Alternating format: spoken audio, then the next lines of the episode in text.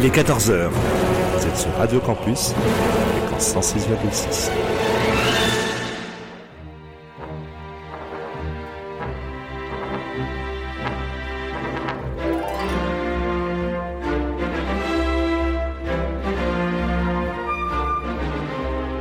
14h-15h sur Radio Campus,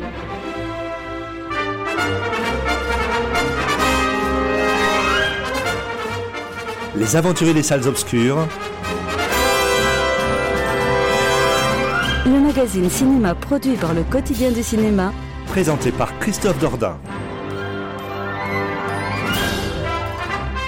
Bonjour à toutes et à tous. Merci, un grand merci une nouvelle fois de nous faire l'amitié, de nous faire le grand plaisir de nous retrouver en ce samedi après-midi afin de profiter, comme je le dis à chaque fois, de votre magazine consacré à l'actualité du cinéma, Les Aventures Salles Obscures, un programme présenté par Christophe Dordain et je serai bien accompagné aujourd'hui. Il y a du nouveau, il y a du l'ancien aussi, et puis des habitués. Parmi les habitués, on citera quelqu'un qui va aller voir la revanche des crevettes pailletées la semaine prochaine avec grand courage en la personne de Jérémy Joly. On citera également Alexia Graziani qui nous fait l'amitié d'être des nôtres en ce samedi après-midi également, ainsi que Karine Le Breton.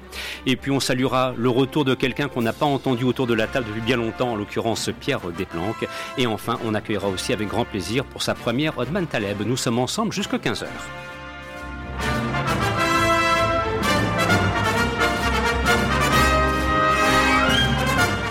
Au sommaire de cette nouvelle édition, une fois encore, un, panorama, alors on ne va pas dire complet parce qu'on est obligé un petit peu de, choisir les films dont on souhaite vous parler. Il est vrai qu'ils sont très nombreux à sortir dans les salles. On voit bien qu'il y a là un effet post-Covid, il faut bien le citer, ce qui fait que les sorties sont, massives. Alors nous avons sélectionné notamment Les Jeunes Amants avec euh, Fanny Ardant et Melville Poupeau dans les rôles principaux. La comédie de la semaine, car il faut se marrer un grand coup, ça fait du bien, c'est Super Héros malgré lui avec Philippe Lachaud. On fera aussi un petit détour du côté de la télévision avec Arte et une série qui s'intitule Exterminer toutes ces brutes réalisée par Raoul Peck. Et puis également au sommaire, vous retrouverez Arthur Rambaud réalisé par Laurent Canté ou bien encore le film d'animation de la semaine. Ça tombe bien, les vacances scolaires ont commencé. Il s'agira de Vaillante.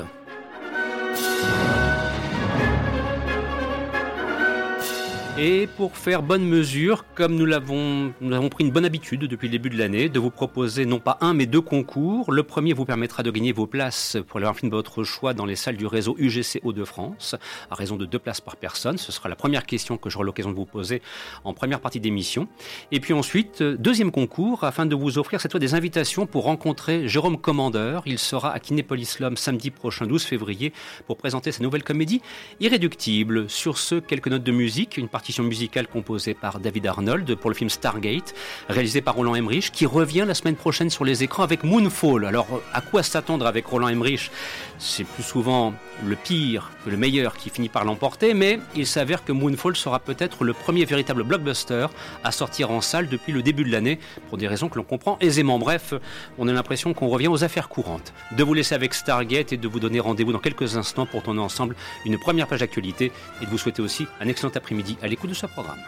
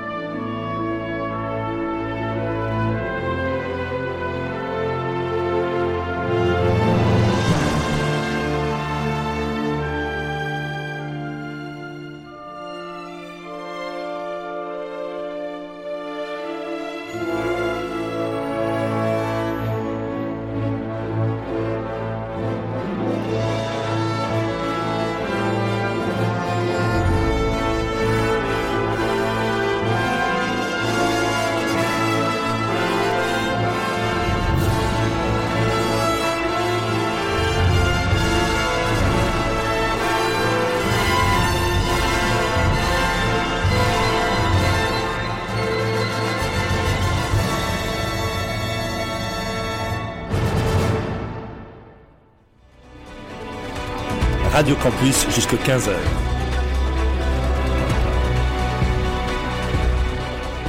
C'est les aventuriers des salles obscures. Le magazine cinéma produit par le quotidien du cinéma.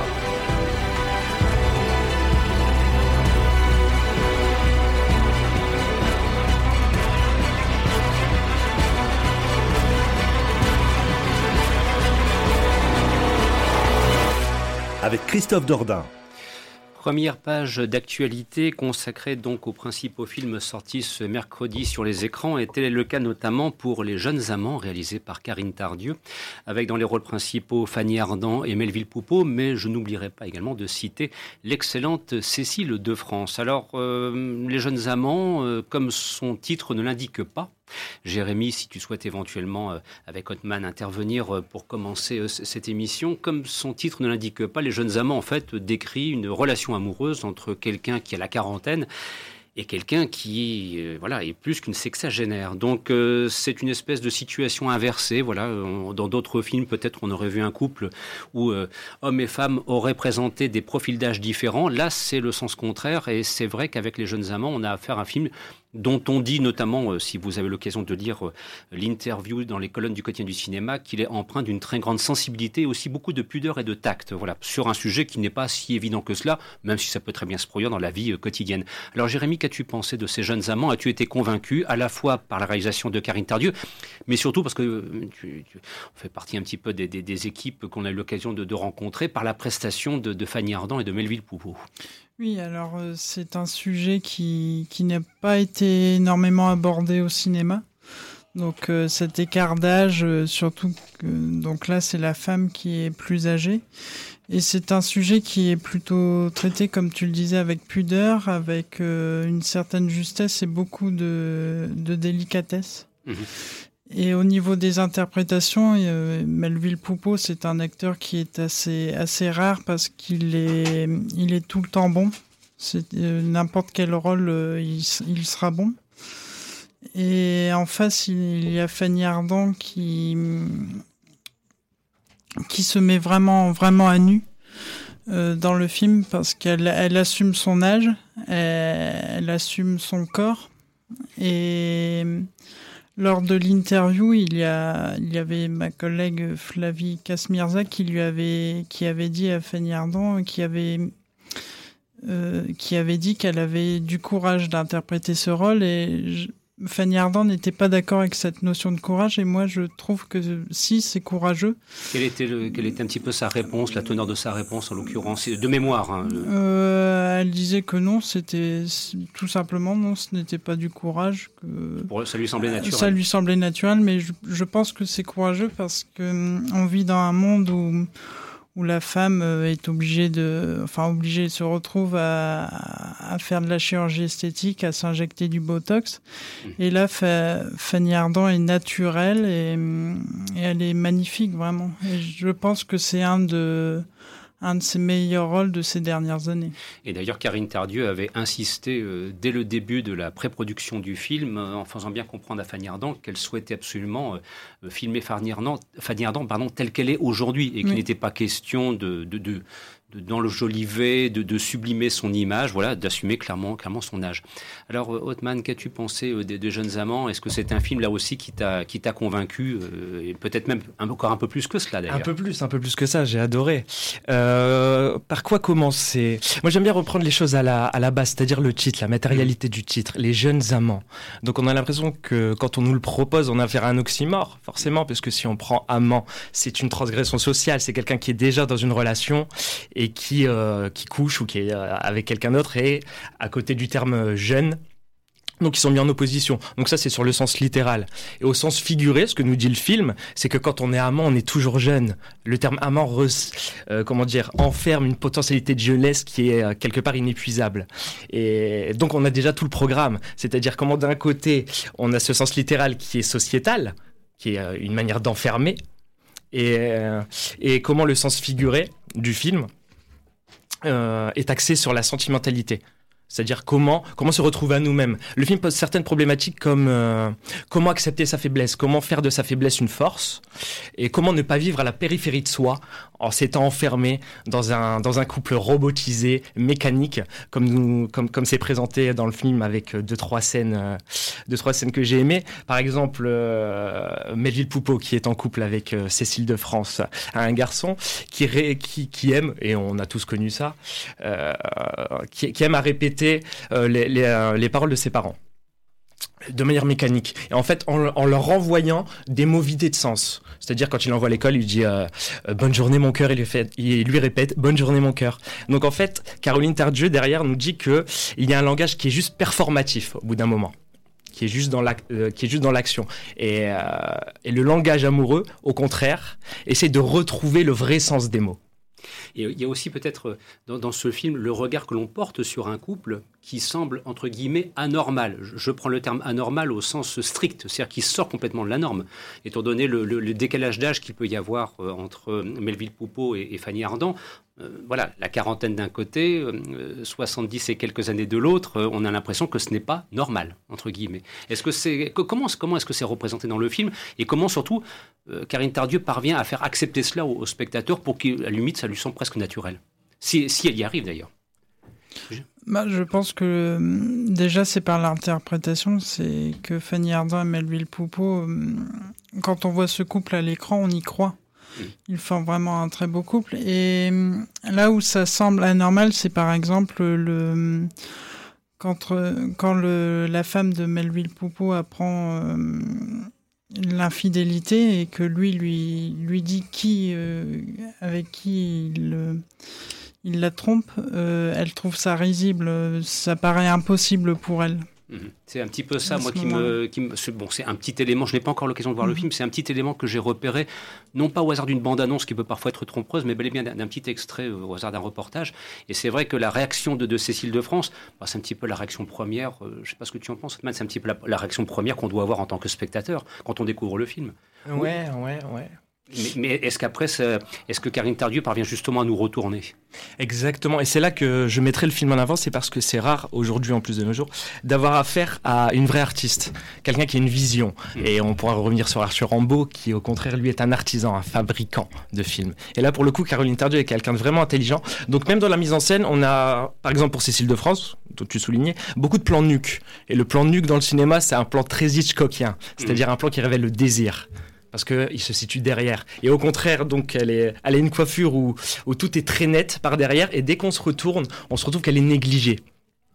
Et c'est une espèce de métaphore sur son couple. Et c'est comme si lui-même, par le fait de côtoyer Fanny Ardant, retrouvait une certaine vigueur. Et c'est ce que euh, le film nous invite à faire, c'est à, à, retrouver une passion de vivre, un espèce de flamboiement d'essence, un élargissement des, des sens intérieurs. Et euh, il y a aussi, le film est aussi très intéressant, c'est dans les... En littérature, on appelle ça l'intertextualité. C'est comment un texte est, est parsemé d'autres textes. Et là, en l'occurrence, le film cite beaucoup. Donc on a un film très lyrique, avec beaucoup de musique de Bach, euh, on a aussi euh, beaucoup de plans euh, pour, pour les cinéphiles qui nous écoutent par rapport au film In the Mood for Love de Wong Kar Wai qui est aussi un, un, grand film sur la passion, sur une passion qui est contrainte aussi par le social. Et et aussi dans l'étymologie même du mot. Elle s'appelle Shona, Fanny Ardant. Et Shona veut dire à la grâce de Dieu. Mmh. Donc c'est-à-dire que d'un côté, il y a la société qui nous enferme, comme l'a très bien souligné Jérémy. Le fait qu'on l'annonce fait qu'on peut, on peut sembler risible aux yeux des autres. Mais si on se soumet à soi-même et à la passion en tant que telle, qui, euh, dans les yeux de Caroline Tardieu, est une espèce de, euh, de divinité à laquelle on doit soumettre, euh, fait qu'on retrouve une espèce de vie intensifiée et un sens premier. Et c'est la force de ce, de ce film qui, même par une mise en scène conventionnelle, arrive à nous faire ressentir parce qu'on a une mise en scène qui est très, euh, très palpable, très synesthésique, qui mélange beaucoup de sens. Donc, euh, donc si, si je veux faire vite pour aller, euh, pour aller tout de suite à la, à la conclusion, c'est comment notre vraie liberté, c'est accepter la vulnérabilité de l'amour. C'est accepter qu'on soit vulnérable. D'accord? Tout le contraire d'une institutionnalisation du couple tel qu'on connaît aujourd'hui. Et on pense tous à des couples qu'on connaît d'ailleurs, quand, quand, on parle de ça. Et comment euh, faire face aux autres en faisant d'abord face à soi-même. En tout cas, un film que visiblement tous les deux vous recommandez hein, pour bien, Bien commencer l'émission. bien hein, voilà. sûr. Allez-y, les yeux fermés, n'hésitez pas. Voilà, donc Les Jeunes Amants, c'est signé Karine Tardieu Exactement. avec Fanny Ardant, Melville Poupeau et Cécile de France. Alors maintenant, euh, sans transition aucune, parce que ça, euh, on va vraiment faire une rupture, on va maintenant euh, se rapprocher de Marvel à la française. voilà. Euh, Karine, tu as l'occasion, comme d'autres autour de la table, d'aller voir le super-héros malgré lui, euh, avec euh, Philippe Lachaud, qui est aussi d'ailleurs euh, à l'origine du projet. Bon, moi, au premier abord, j'ai presque envie de dire pourquoi pas pourquoi pas tenter de faire quelque chose je reprends là le, titre d'une critique euh, publiée sur le site, Marvel à la française. Maintenant, est-ce que le résultat euh, est vraiment concluant? On se disait hors antenne, euh, et tu, me- tu me laisses un petit peu entendre, c'est difficile de dire que c'est un film qu'on aime ou on n'aime pas. On va peut-être se retrouver dans un entre-deux. Alors voilà, comment l'as-tu comment l'as-tu perçu? Puis ensuite, on pourra entendre d'autres propos au sujet de ce film autour de la table. C'est un film qui ressemble à ce que fait d'habitude Philippe Lachaud. C'est un film qui, a pour euh, objectif essentiel de divertir et il n'essaye pas de proposer autre chose. Euh, après, c'est pas pour moi, c'est pas un Marvel à la française. On n'est pas du tout dans ce qu'a essayé de faire. euh, on l'avait vu ce film sur Netflix, Netflix l'année dernière, Comment je suis devenu un super-héros, là, qui essayait de faire du, du super-héros à la française. Là, on n'est pas du tout dans ça, on est plutôt dans une, une espèce de parodie, puisque c'est l'histoire d'un acteur euh, raté qui, euh, suite à un coup à la tête, euh, pense qu'il est un vrai super-héros. Et donc, c'est toute son histoire où il, pense vraiment qu'il a des pouvoirs hein, et, on essaye de lui faire comprendre que ce n'est pas la réalité. Donc, pour moi, c'est pas du tout. c'est plutôt comment on essaye de tirer son épingle du jeu, d'essayer de d'être quelque chose parmi ces 15, euh, mi- 15 minutes de gloire d'Andy Warhol, en fait. C'est ça qui, qui monte dans le film, puisque c'est un acteur raté. Et là, enfin, il arrive euh, sur le devant de, la scène en étant euh, ce, super-héros qui ne l'est pas. Donc, euh, derrière, il y, a- quand même une réflexion. Je pense qu'il y a toujours quelque chose dans les films de Philippe Lachaud, il y a toujours une réflexion derrière, même si son objectif premier est de faire rire. Et moi, je d'habitude, je, je, marche, en fait. Quand je vois Babysitting, je rigole. Je trouve que ça fonctionne bien. Même j'avais j'avais été assez étonnée de son Nicky Larson, où il y avait même au-delà de l'humour, il avait tenté une- vraiment une, quelque chose de, réalisé. Il y avait une application dans la réalisation. Là, ce que je reproche à ce film, même s'il a des bonnes idées un peu partout, des choses qui, qui fonctionnent bien, on a l'impression que justement, il a eu des idées, il s'est dit, à partir de ces petites idées, je vais essayer de construire un scénario autour, et ça fonctionne pas. Le, film pâtit complètement d'un manque de scénario. Il dure 1h20 et on sait pourquoi. Il avait rien à raconter. Il avait juste des idées qui font mouche, effectivement, quand elles apparaissent. Mais derrière, on s'ennuie parce qu'il ne se passe rien dans ce film. Donc euh, après, moi, quand je suis allée au cinéma, il y avait des gens qui étaient morts de rire dans la salle. Moi, ça m'a plutôt laissé euh, de marbre, je dirais. Il y a quelques petites scènes qui fonctionnent bien. J'étais un peu gênée qu'ils mélangent l'univers euh, des Marvel et des DC Comics parce que ça n'a rien à faire ensemble. Donc quand, même c'est même pas un hommage aux super-héros, parce que c'est un peu bizarre d'avoir des un amalgame de tous ces univers de super-héros qui n'ont rien à faire ensemble. Mais euh, voilà, c'est euh, voilà, il y, a- vraiment une tentative de réalisation, il y a une tentative de faire euh, des choses drôles, d'avoir des bonnes idées, mais il manque vraiment là sur ce coup-là, il manque vraiment de scénario. Alexia, un deuxième regard concernant le super-héros malgré lui. Est-ce que tu rejoins le, propos de Karine? Peut-être déçu ou voilà, c'est parce qu'apparemment c'est un film. C'est quand même curieux. 1h20. Ça, par contre, c'est pas bon signe. hein. Ça, c'est un truc qu'on se dit toujours entre nous. Euh, c'est rare qu'un film qui soit court et un scénario suffisamment dense pour développer un propos qui soit intéressant. Alors, est-ce que est-ce que tu confirmes un petit peu ce que Karine a l'occasion de dire, Alexia, s'il te plaît? Ben, je, rejoins, je rejoins un peu euh, Karine sur ce qui a été dit. En fait, ce film, il y a énormément de références à des films Marvel, etc. Et euh, j'avais l'impression de revoir euh, les nouvelles aventures d'Aladin, c'est-à-dire euh, Mm. plein, de, plein, plein de références toutes les deux minutes. Et effectivement, des, parfois des, des références qui font mouche, mais euh, parfois c'était la blague, euh, la blague de trop. Et euh, moi, en fait, c'est déjà les premières minutes du film où j'ai été refroidie quand euh, la première blague qui sort, c'est voir une personne indienne à l'écran et l'appeler Tandoori. Franchement, ça m'a refroidi. Je me suis dit, ah d'accord, bon là on est dans un film français, euh, l'humour va pas aller très haut. Et effectivement, en fait, l'humour se base vraiment sur des blagues, des blagues de cul, clairement. Ça se base que sur ça. Et au- une fois, deux fois, trois fois, ça va. Mais euh, quand c'est 1h20 comme ça, c'est extrêmement lourd, vraiment. Jérémy, même constat? Il est, pour moi, c'est difficile de dire j'ai détesté ou j'ai aimé ce film parce que, oui, comme l'a dit Karine, le seul but c'est de, c'est de divertir et moi, ce film-là m'a diverti. C'est, Déjà, il a un très bon rythme. Ça, c'est très bon rythme, c'est-à-dire que les gags s'enchaînent, mais après, les gags sont pas toujours bons. Il y a une certaine inégalité au niveau des gags. Il y en a certains qui vont faire rire et d'autres où ça ne va pas marcher. Mais il y a un très bon rythme. Il y a une très bonne réalisation. Et là où il y a un gros problème, c'est vrai, c'est au niveau du scénario. C'est une idée de base qui était plutôt intéressante de parodier les, les films de super-héros. Ça mais... fait plus penser à une espèce de mini-sketch, quoi. Oui, voilà. Et, oui, et après, moi, ça m'a diverti. Il y, a, il y a vraiment des moments qui m'ont fait rire, d'autres non. Mais donc le but fini, final, euh, moi, ça, ça, a marché sur moi en tout cas. Et le, et le côté humour un peu bas de plafond que, que soulignait Alexia? Oui, c'est vrai, ça, ça, pousse les gags à l'extrême, même dans une certaine folie, c'est-à-dire qu'ils vont vraiment jusqu'au bout. Et donc c'est un humour qui ne va pas plaire à tout le monde, ça s'adresse vraiment à un public assez précis, même si le film va, je pense, va faire un, va plutôt bien marcher au box-office. Oui, Karine, tu, tu, là aussi, l'humour en bas de plafond, ça t'a un petit peu dérangé? Ou tu t'es dit non, bah, ça fait partie de l'univers, on, on, sait, on, sait, ce qu'on va voir. Quoi. Voilà, moi je pense que c'est tout à fait l'humour qu'on retrouve toujours dans les films euh, de Philippe Lachaud. J'ai pas été euh, plus choqué que ça, je sais que ça fonctionne comme ça. Euh, mais moi, j'ai personnellement, je n'ai pas ri à ces blagues où j'avais plutôt été embarqué par un film comme Abilibi.com qui m'avait plutôt fait rire en fait, alors que là, rien du tout. Euh, et après, je crois qu'il y a aussi un problème de faiblesse euh, des acteurs, ils sont vraiment très mauvais. Je pense qu'en tête, Elodie Fontan, mais il faut qu'elle change de métier, elle est vraiment extrêmement mauvais. C'est très, j'étais très dérangée par euh, par son interprétation. Les, les, autres font ce qu'ils peuvent, mais alors elle, elle est extrêmement mauvaise. Donc voilà, et euh, il y, y, a plein de choses qui font que ben voilà, l'humour pour moi est moins présent que d'habitude. Voilà, il pas servi par des bons acteurs, euh, une tentative de réalisation mais qui est flébarde. Donc euh, oui, ça peut marcher parce qu'il n'y a rien en face il n'y a pas de film pour nous faire rire en ce moment, donc si on veut se détendre, hein, ça peut marcher. Hein. Bon, enfin, vous l'aurez compris, donc euh, super-héros malgré lui, euh, j'ai presque envie de dire un petit peu à vos risques et périls, hein, en fonction de ce que vous souhaitez aller voir au cinéma, peut-être aussi du moment, parce que bon, si c'est pour euh, une séance ciné du samedi soir entre amis, pourquoi pas, si vous avez un petit peu plus d'exigences cinéphiliques et scénaristiques, là par contre, voire même en termes d'humour, comme le soulignait Alexia, si vous souhaitez quand même quelque chose un petit peu plus relevé, vous risquez peut-être d'être déçu.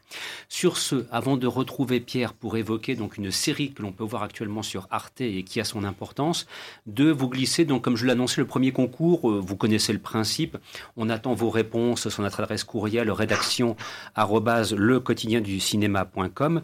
L'idée étant cette fois de vous proposer donc deux invitations pour aller voir un film de votre choix euh, dans les salles du réseau UGC des Hauts-de-France. Sachez que ce sont des places qui sont valables pour une durée de six mois, donc ce qui fait que cela vous laisse largement le temps de l'utilisation. Une petite question qui porte justement sur la carrière euh, de Philippe Lachaud.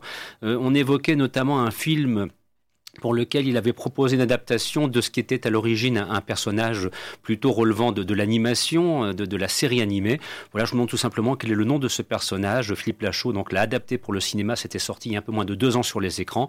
Vous nous précisez le titre, vous nous indiquez bien aussi euh, votre adresse postale et puis vous savez qu'il y a une sélection qui est opérée entre les différentes réponses reçues et ensuite bien sûr on vous envoie les places par courrier. Rédaction le quotidien du cinéma.com. Quel est le titre du film?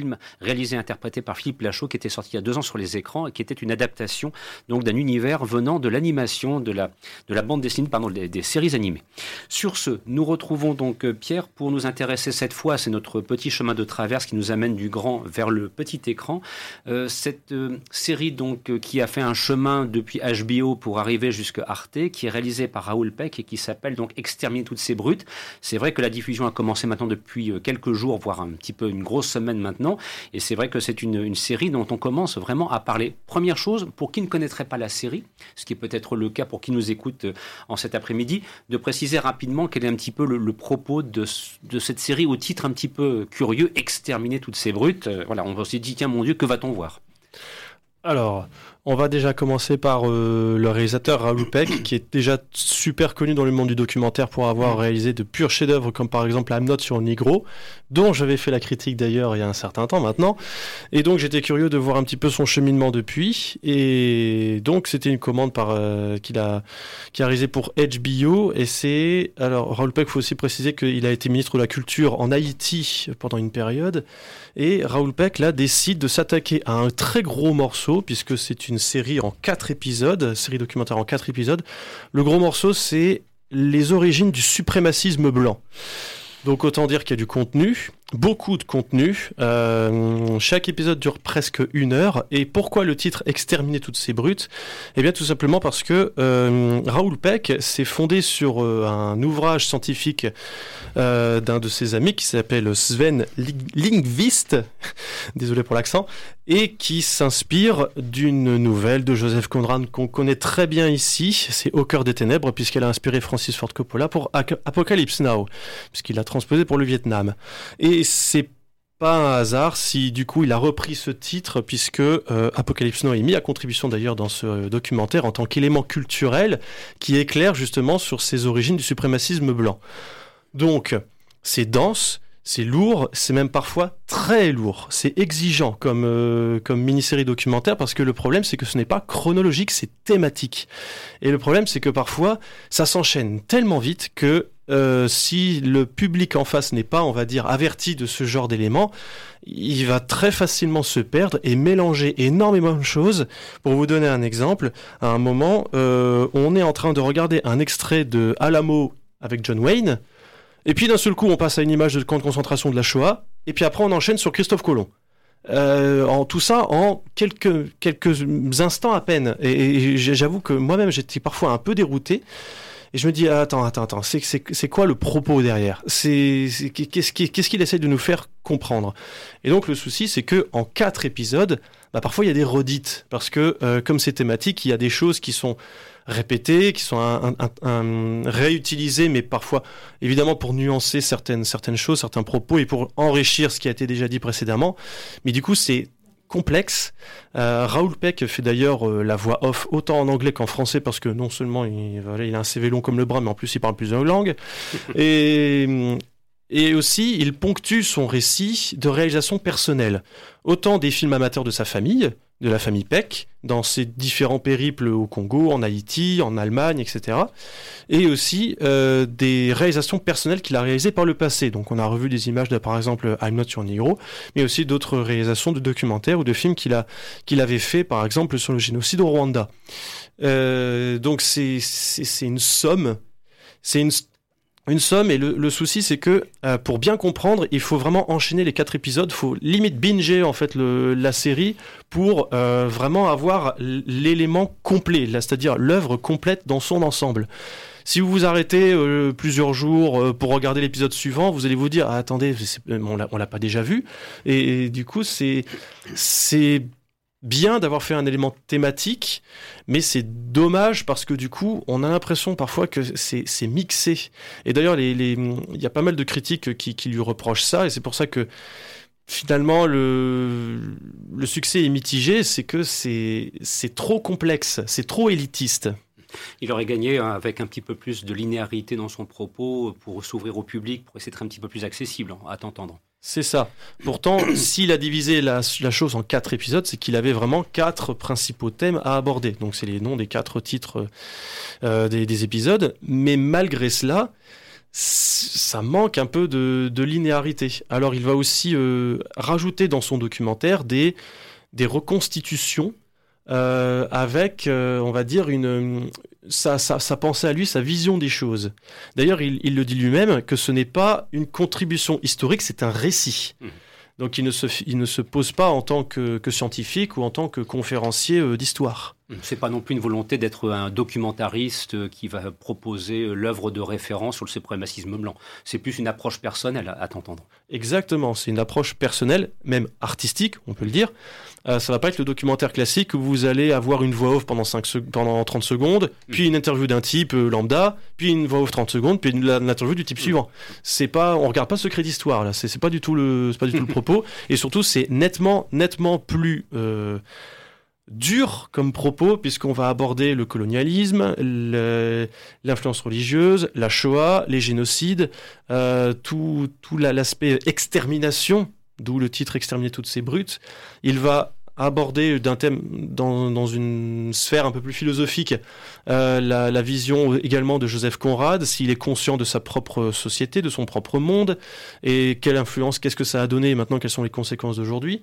Mais le souci, c'est que Raoul Peck, euh, s'il essayait justement de, bah, de, de convaincre, on va dire, des gens à adhérer à son propos, je pense qu'il va difficilement y parvenir, du fait déjà de la complexité de son œuvre, mais surtout parce que le problème, c'est qu'il s'adresse à des gens qui savent déjà. Puisqu'il le dit lui-même, ce n'est pas une contribution historique. Vous savez déjà, vous avez déjà l'information. Oui, ce qui n'est pas forcément gagné d'avance. Loin s'en faut. C'est pas gagné d'avance, et donc du coup, les, les sceptiques ne vont pas forcément se retrouver convaincus par, euh, par cette œuvre. Mais c'est tout de même à voir en tant qu'œuvre artistique, et puis même pour euh, la critiquer, l'analyser en fait.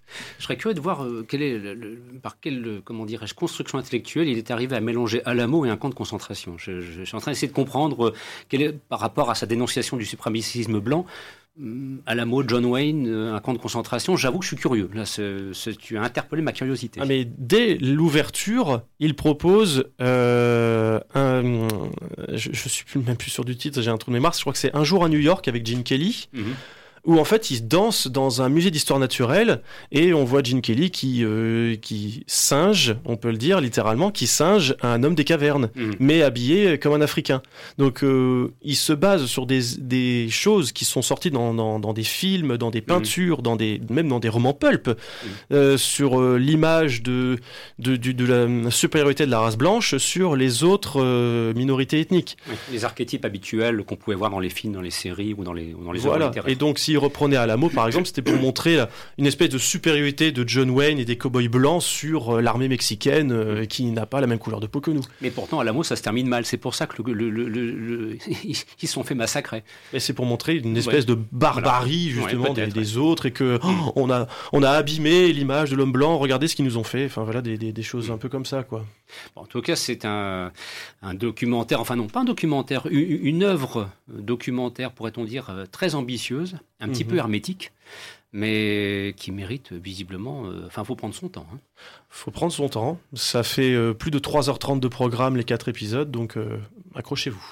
Merci donc pour euh, cette précision concernant cette série Exterminer toutes ces brutes que l'on peut voir actuellement sur Arte. On va écouter, puisqu'on parlait de, de cela en, en cours de programme, un petit extrait justement du film de Wong Kar Wai, In the Mood for Love, et puis ensuite on se retrouvera euh, pour évoquer à la fois le Arthur Rimbaud de Laurent Canté, au sujet duquel il y a pas mal de choses à dire, ai-je cru comprendre, et puis aussi il y aura le film d'animation de la semaine, c'est Vaillante, puisque nous sommes entrés dans la période des vacances scolaires et que peut-être vous posez la question de savoir est voir en termes de film d'animation, ben vous pourrez effectivement en profiter, mais j'en profite pour vous glisser aussi une chose, il n'y a pas que Vaillante actuellement dans les films d'animation, vous avez aussi Vanille. Et si vous le souhaitez en savoir plus, vous allez sur le quotidien du vous lisez la critique, signée Stanislas Claude et vous verrez euh, qu'il y a aussi ce film d'animation à voir, ceci dit en passant. Merci d'être nôtre, on se retrouve dans quelques instants.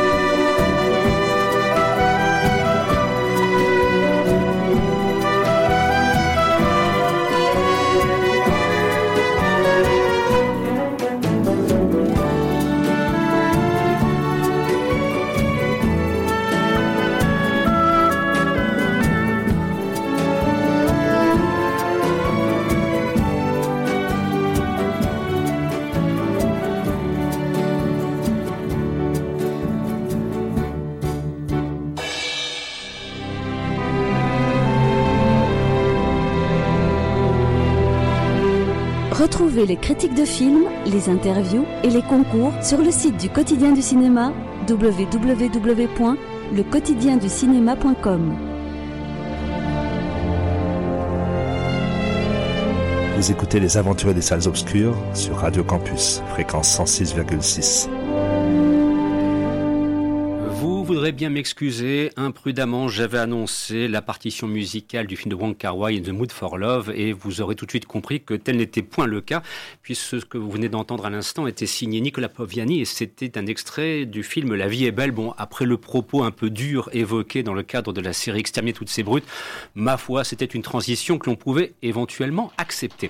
Juste avant de retrouver donc nos différents intervenants pour la, pour la seconde partie de l'émission, tout de suite, j'en profite pour vous glisser le, second concours, puisque je vous rappelle que samedi prochain, 12 février, donc à 17h, Jérôme Commandeur viendra en personne présenter sa nouvelle comédie qui s'appelle Invincible. Et donc, nous avons des invitations à vous proposer à raison de deux par personne. Vous connaissez là aussi le principe, donc il suffit de nous écrire à l'adresse courriel suivante rédaction le quotidien du cinéma.com et la question, vous allez voir, est encore une fois une question prétexte d'une foudroyante difficulté. Mercredi prochain sortira sur les écrans le premier gros blockbuster de cette année réalisé par Roland Emmerich. Quel en est le titre? Réponse attendue, rédaction le cinéma.com et à chaque fois pour qui sera sélectionné, il y aura deux invitations pour aller rencontrer Jérôme Commandeur samedi prochain à Kinépolis Lom dans le cadre de l'avant-première du film Invincible. C'est vrai que les avant-premières, il y en a beaucoup ces temps-ci. Euh, on peut vraiment en, témoigner. Euh, hier, par exemple, euh, nous avons suivi avec intérêt euh, la venue de l'équipe du film La Brigade. Voilà, il y avait François Cluzet et Audrey Lamy notamment euh, qui étaient présents avec tout le, tout le reste de l'équipe pour présenter ce film qui ne sortira que le 20 mars sur les écrans. Donc quand on vous parle d'avant-première, ce sont c'est pas pour des films qui sortent du jour au lendemain.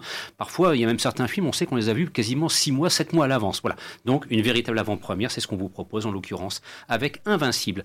Sur ce, place donc euh, à un film dont on a aussi beaucoup parlé et qui est sorti ce mercredi sur les écrans. Il est signé par un monsieur qui a son importance dans le cinéma français, en l'occurrence Laurent Cantet, pour qui se souvient de Entre les murs en 2008, par exemple. Il nous revient avec un, avec un film, c'est vrai, qu'un titre un petit peu curieux, c'est Arthur Rambaud. Alors, le point de départ serait de s'intéresser euh, comment dirais-je, la chute euh, d'un auteur célèbre euh, dont on va découvrir les tweets odieux qu'il avait l'occasion de signer avec un pseudonyme bien sûr, et, quand son identité va être révélée au grand public, eh bien pour lui ce sera le début de la catastrophe.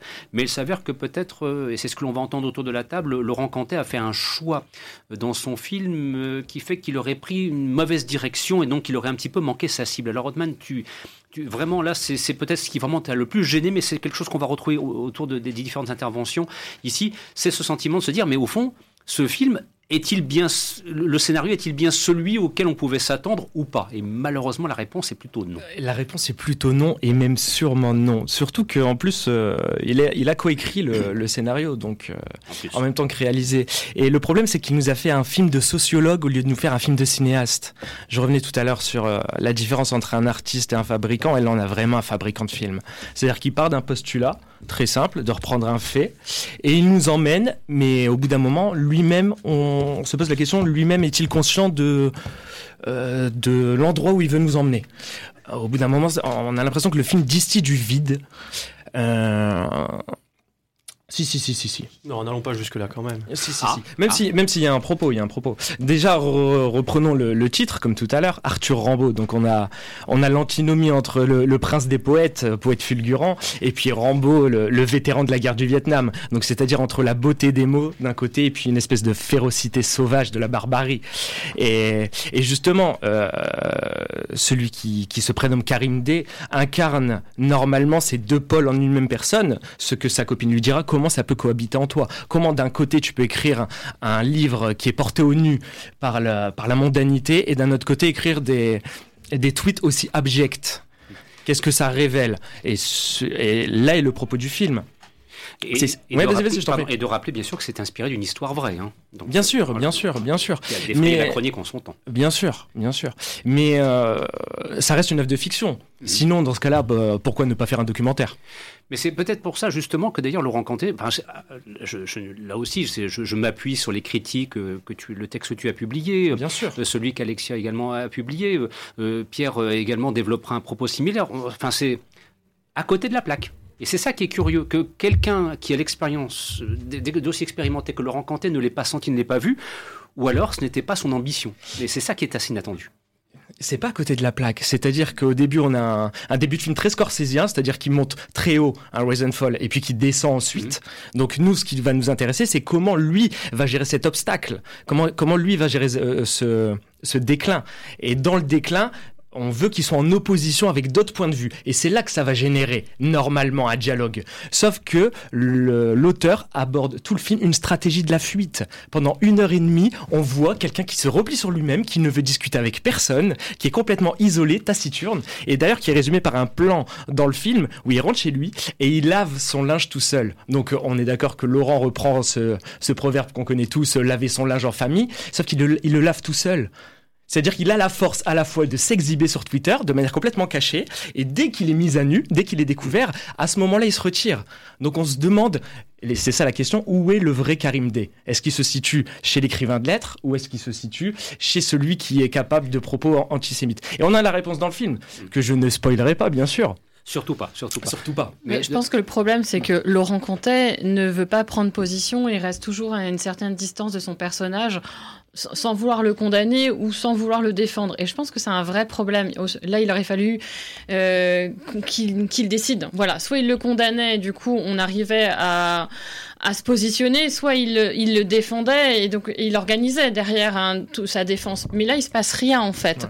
Et, on, et même nous, on, a, on est gêné parce qu'on ne sait pas quoi faire face à ce, ce personnage qui, euh, qui s'explique euh, avec sa famille pourquoi il agit comme ça, mais euh, on n'arrive pas à le condamner. Mais les propos sont tellement choquants qu'on veut le condamner. Et donc, moi, je suis gênée par le fait que Laurent Cantet ne prend pas position et ne veut pas, ne veut pas le condamner pour avoir fait ces tweets qui ne, sait, qui ne, qui de toute façon ne s'excusent pas. Quel que soit le propos derrière, ils ne peuvent pas se justifier. Et voilà, et c'est ça, c'est là, je pense, c'est pour ça que le film finalement, comme il garde une distance avec euh, son héros, euh, il garde à distance le, euh, le spectateur et on n'arrive jamais à rentrer dans ce film en fait. Pierre? Alors moi par contre je suis très bien rentré dans le film justement par l'introduction qui était très bien menée, qui était très vraiment Ouais, Scorsese, j'irai pas peut-être pas jusque là, mais non, parce que personne ne peut faire du Scorsese à part Scorsese lui-même. Mais c'est surtout que euh, la, mise en scène et je veux dire le, le, choix des images était très pertinent et même d'avoir été bombardé dès l'entrée des fameux tweets de ce Arthur Rambaud euh, je veux dire, il y avait, il y avait déjà une espèce de violence qui nous était envoyée en pleine face, qui, qui, qui, du coup montait crescendo jusqu'à ce qu'il y ait le, le retournement de situation qui est en train d'arriver, où il lit ses, les propres tweets qu'on lui envoie, ou les propres messages qu'on lui envoie, où on le déglingue de, dans tous les coins. Et à partir de là, on rentre dans la deuxième, enfin, je veux dire dans les, trois quarts du film, parce que ça fait pas moitié-moitié. Hein, le, film est double, tout autant que le personnage et même j'ai envie de dire le rencanté, tout est double. Et quand tu parlais justement de ceux qui fuient, mais tout le monde fuit. Lui, forcément, le personnage principal, il fuit, mais également son éditrice, l'avocat, ses potes, sa copine, elle-même, elle, fuit. Elle, le fuit et elle fuit même ses propres responsabilités parce qu'il faut rappeler qu'elle trompe son mec aussi en, au demeurant.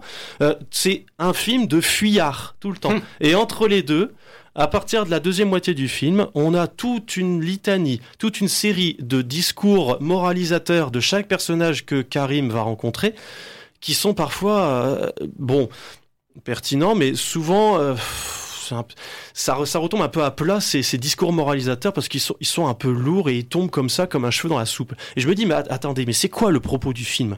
Est-ce est qu'on parle de la critique des réseaux sociaux et de, de cette dictature de la popularité que lui-même, Laurent Canté, a précisé dans une interview au, au Arras Film Festival en novembre 2021 Il dit, c'est ça dont je veux parler, une dictature de la popularité. Mais finalement, le propos principal, c'est le type, le miracle de l'immigration, de descendants de l'immigration, qui est renvoyé du jour au lendemain en 48 heures dans sa banlieue misérable. Et je me dis, ah bon, c'est ça, c'est ça le propos principal du film? D'accord, moi je pensais que c'était secondaire finalement, que le propos principal c'était vraiment la dictature des réseaux sociaux et de cette quête infinie de la popularité qu'il cherche à avoir, quitte à faire le bien comme le mal. Ce qu'il veut, c'est être populaire, ce type. Alexia, hein, ton regard, s'il te plaît, sur, euh, sur ce film. Est-ce que tu, tu, rejoins un petit peu ce qui a été dit autour de la table ou bien est-ce que hum, c'est un film qui, là aussi, t'a laissé un petit peu à la porte parce que justement, il y a une hésitation entre deux approches? Bah, je rejoins un peu ce qui a été dit, notamment euh, le fait de la première partie. Elle, euh, elle nous amène vraiment dans le, dans le film. Moi, je suis rentrée dans le film bah, très, très rapidement avec ces, ces tweets qu'on se prend en, en pleine face, quoi, des, des horreurs. Et en fait, dès le moment où on découvre que Arthur Rambaud et Karim D, bah, le soufflet, il retombe. Et puis, ben, euh, ouais, il y a rien, il n'y a, y a pas de prise. Y a, je vais même pas dire il n'y a pas de prise de position parce que moi, il y avait des moments et c'est ce qui me gênait. J'avais l'impression qu'on me forçait à avoir de l'empathie pour euh, ce, mec, alors que euh, on en oubliait presque le, les tweets et euh, même ça, ça a été effacé. On en oubliait les tweets atroces qui avaient été mis. C'est pour ça que cette dynamique du début, j'aurais bien voulu la retrouver, même si c'était moindre, mais qu'on me renvoie encore des, Oui. des tweets. Ça, c'est un truc qui m'aurait. euh, bah voilà, je, je serais restée, euh, je serais restée dedans. Mais là, ouais, le soufflet, euh, le soufflet est retombé, quoi. À à t'entendre, ne fût-ce que par exemple que pour les tweets, reflète aussi sa, sa propre évolution quelque part entre ceux qu'il a envoyés et puis ceux qu'il reçoit, puisque c'est un, un artifice visuel qui est utilisé au début du film et qui disparaît à vous entendre au fur et à mesure.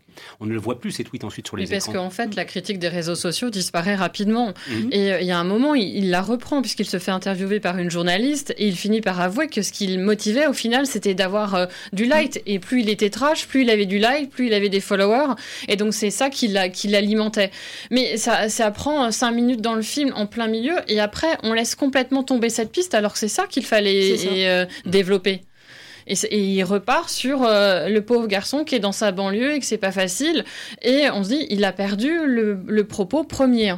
Mais alors, à vous entendre, tout compte fait, c'est un film qui apparaît bien plus intéressant à les découvrir euh, que ce que même j'ai pu lire, y compris dans notre équipe, où j'avais le sentiment que, bon, bah, au fond, on peut s'en passer, que c'est un film un petit peu inutile parce que justement, il y a une, comment dirais-je, une espèce de- d'erreur de, de cible, en- entre guillemets, pour, pour reprendre cela. Mais puis là, à vous entendre, on se dit, bah, tout compte fait, il y a peut-être quand même de bonnes choses à en retirer.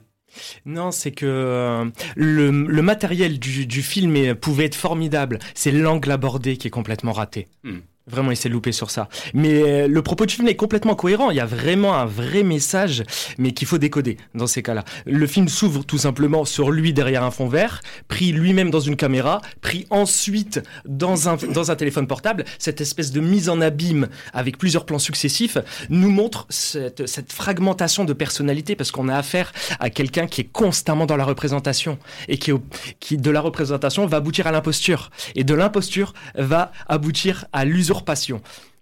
Sans en dire plus, bien sûr.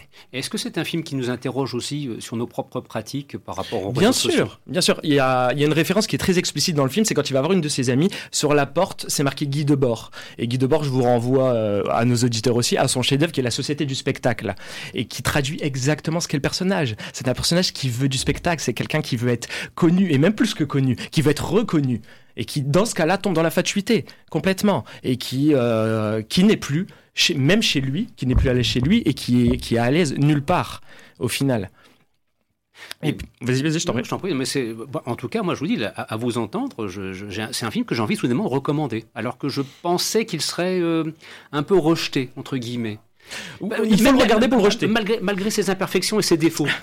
Malgré ses imperfections et ses défauts, dans le contexte actuel, vu ce qui se passe actuellement sur les réseaux sociaux, vu quand même le degré misérable de ce qu'on peut lire parfois, et, et notamment aussi de constater qu'il y a parfois des personnes qui se livrent à des commentaires absolument épouvantables, qu'ils n'auraient pas le courage de vous dire en face, euh, s'ils étaient physiquement en présence de la personne qu'ils attaquent. C'est pour ça que ce film, soudainement, m'apparaît très très intéressant à aller voir.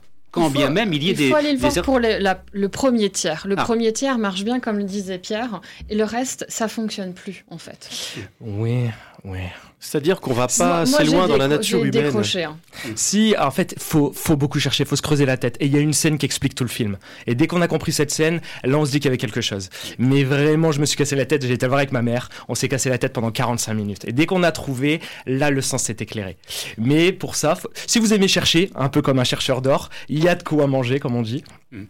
Et, et peut-être, euh, dernière chose, j'ai oublié ce que je voulais dire.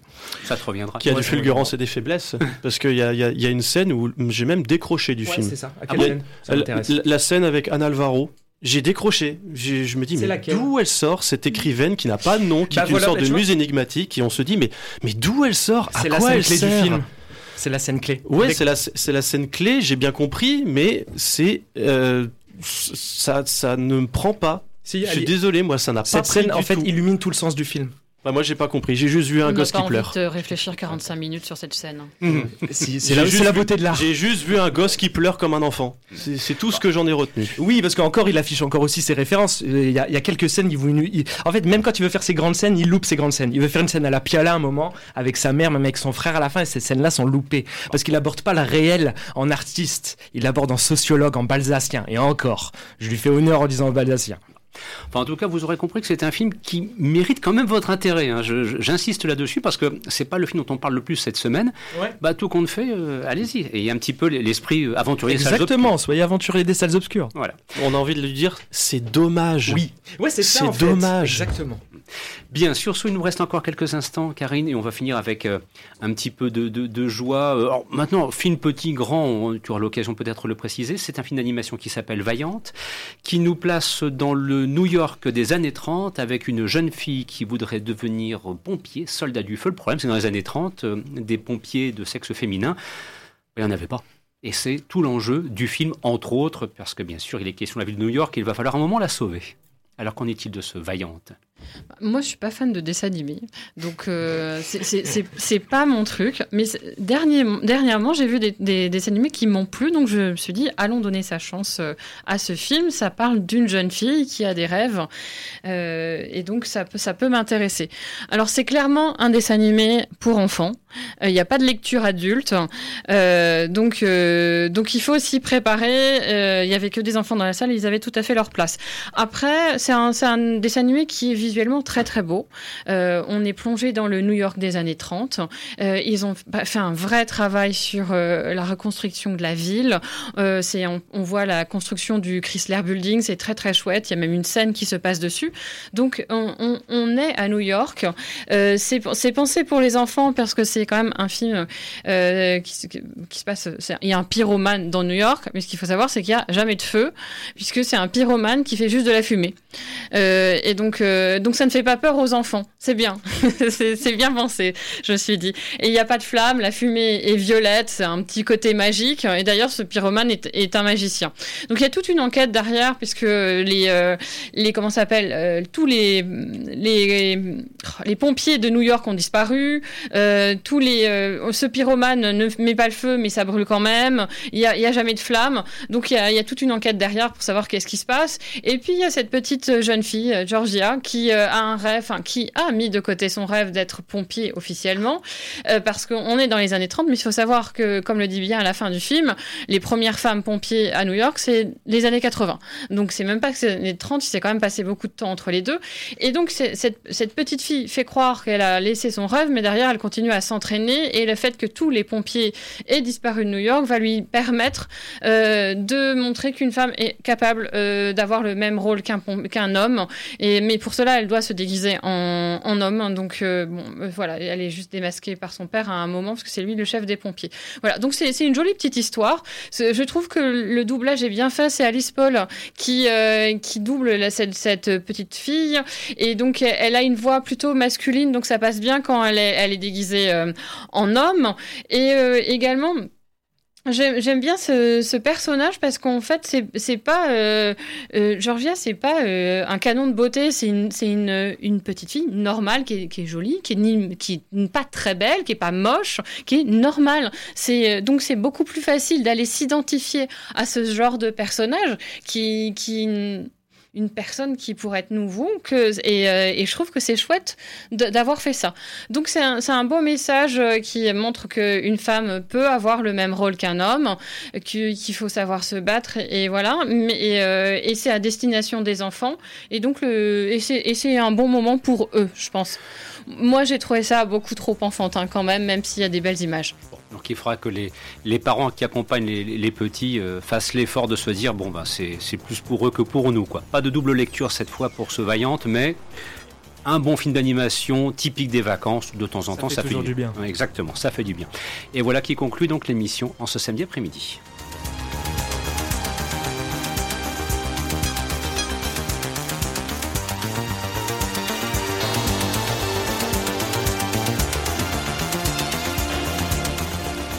Vous écoutiez donc Les Aventures des Salles Obscures, un programme produit par le site internet le quotidien du cinéma.com. Présentation Christophe Dandin. Grand merci à Karine Le Breton, Pierre Desplanques, à Othman Lateb, à Jérémy Joly et Alexia Graziani.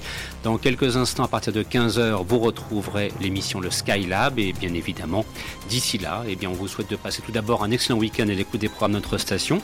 Et puis, dans les prochains jours, profitez-en pour aller au cinéma. Euh, par exemple, on vous propose des invitations pour aller assister à l'avant-première du film La revanche des crevettes pailletées. Voilà, c'est un full Monty gay qui va partir entre Tokyo et la Russie. Et c'est Jérémy Joly qui assurera l'interview de l'équipe mardi prochain pour accueillir Alban Lenoir et Maxime Govard. Et on le félicite à l'avance. Je sais pas comment il fait, mais enfin ces temps-ci, il les enquille les interviews. Mais il n'y a pas que cela, donc je vous rappelle la semaine prochaine, venue de Jérôme Commandeur pour euh, Invincible, pardon, ce sera samedi prochain à 17h à Kinépolis Voilà, vous savez tout. Et puis il y a plein d'autres choses d'ailleurs sur le site qu'on vous laisse le soin de, vous, découvrir. Sur ce, une nouvelle fois, un grand merci pour votre soutien, votre fidélité, votre participation à ce programme qui existe maintenant depuis si longtemps sur les ondes de Radio Campus Lille. À très bientôt, à la semaine prochaine. Au revoir.